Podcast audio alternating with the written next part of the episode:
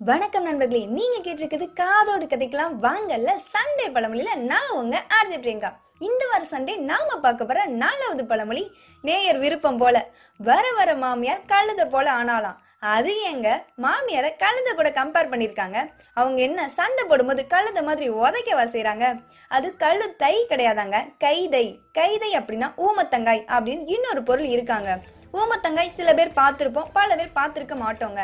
ஊமத்தங்காய் பூவா இருக்கும்போது பார்க்க ரொம்ப அழகா ஒயிட் கலர்ல ரொம்பவே சாஃப்டா இருக்குமாங்க. அதுவே நாளாக நாளாக காயா மாறும்போது அதுக்கு அப்படியே ஆப்போசிட்டாங்க ரொம்பவே ஹார்டா மேல முள்ளு முள்ளா இருக்குமாங்க. அதே மாதிரி தான் மாமியாரும் ஸ்டார்டிங்ல நீ என் மருமக இல்ல மக மாதிரி அப்படின்னு சிரிச்சு சிரிச்சு பேசினாலும் போக போக மருமக கிட்ட இருந்து குத்தங்குறை கண்டுபிடிச்சு கடைசியில் அவங்களுக்கு வில்லியாவே மாறிடுவாங்களாம்.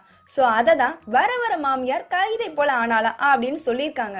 இது கண்டிப்பா யாரோ ஒரு மருமக தாங்க அவங்க மாமியாருக்கு டெடிகேட் பண்ணியிருக்கணும். ஆனா நாம என்ன நினைச்சுக்கிட்டு இருக்கோம்? போக போக மாமியார் கழுத போல ஆகிருவாங்க அப்படின்னு தாங்க நாம நினைச்சு சொல்லிக்கிட்டு இருக்கோம். கழுதைன்னு அவ்வளோ கேவலமாங்க. விலங்குகள்லயே கழுதை மட்டும்தாங்க ஒரு நாளைக்கு பதினெட்டு மணி நேரம் உழைக்குமா? அதுவே காட்டுக்கு ராஜாவான சிங்கம் ஒரு நாளைக்கு பதினெட்டு மணி நேரம் நல்லா கொரட்டை விட்டு தூங்குமாங்க. என்ன ஒண்ணு? கழுதைக்கு ஹார்ட் ஒர்க் மட்டும்தாங்க தெரியும். ஸ்மார்ட் ஒர்க் எதுவுமே தெரியாது. அதனால தான் மட்டம் தட்டுறாங்களோ என்னவோங்க? நெக்ஸ்ட் வீக் இன்னொரு சூப்பர் பழமொழியும். அதுக்கு என்ன அர்த்தம் அப்படின்றதை அடுத்து வர சண்டேல பார்ப்போங்க. இப்போ உங்களுக்கு பை பாய் சொல்லிட்டு கிளம்புறது உங்க அஜய் பிரியங்கா. பழமொழி சொன்னா அனுபவிக்கணும்டா. ஆராயக்கூடாது. அனுபவிக்கிறியா?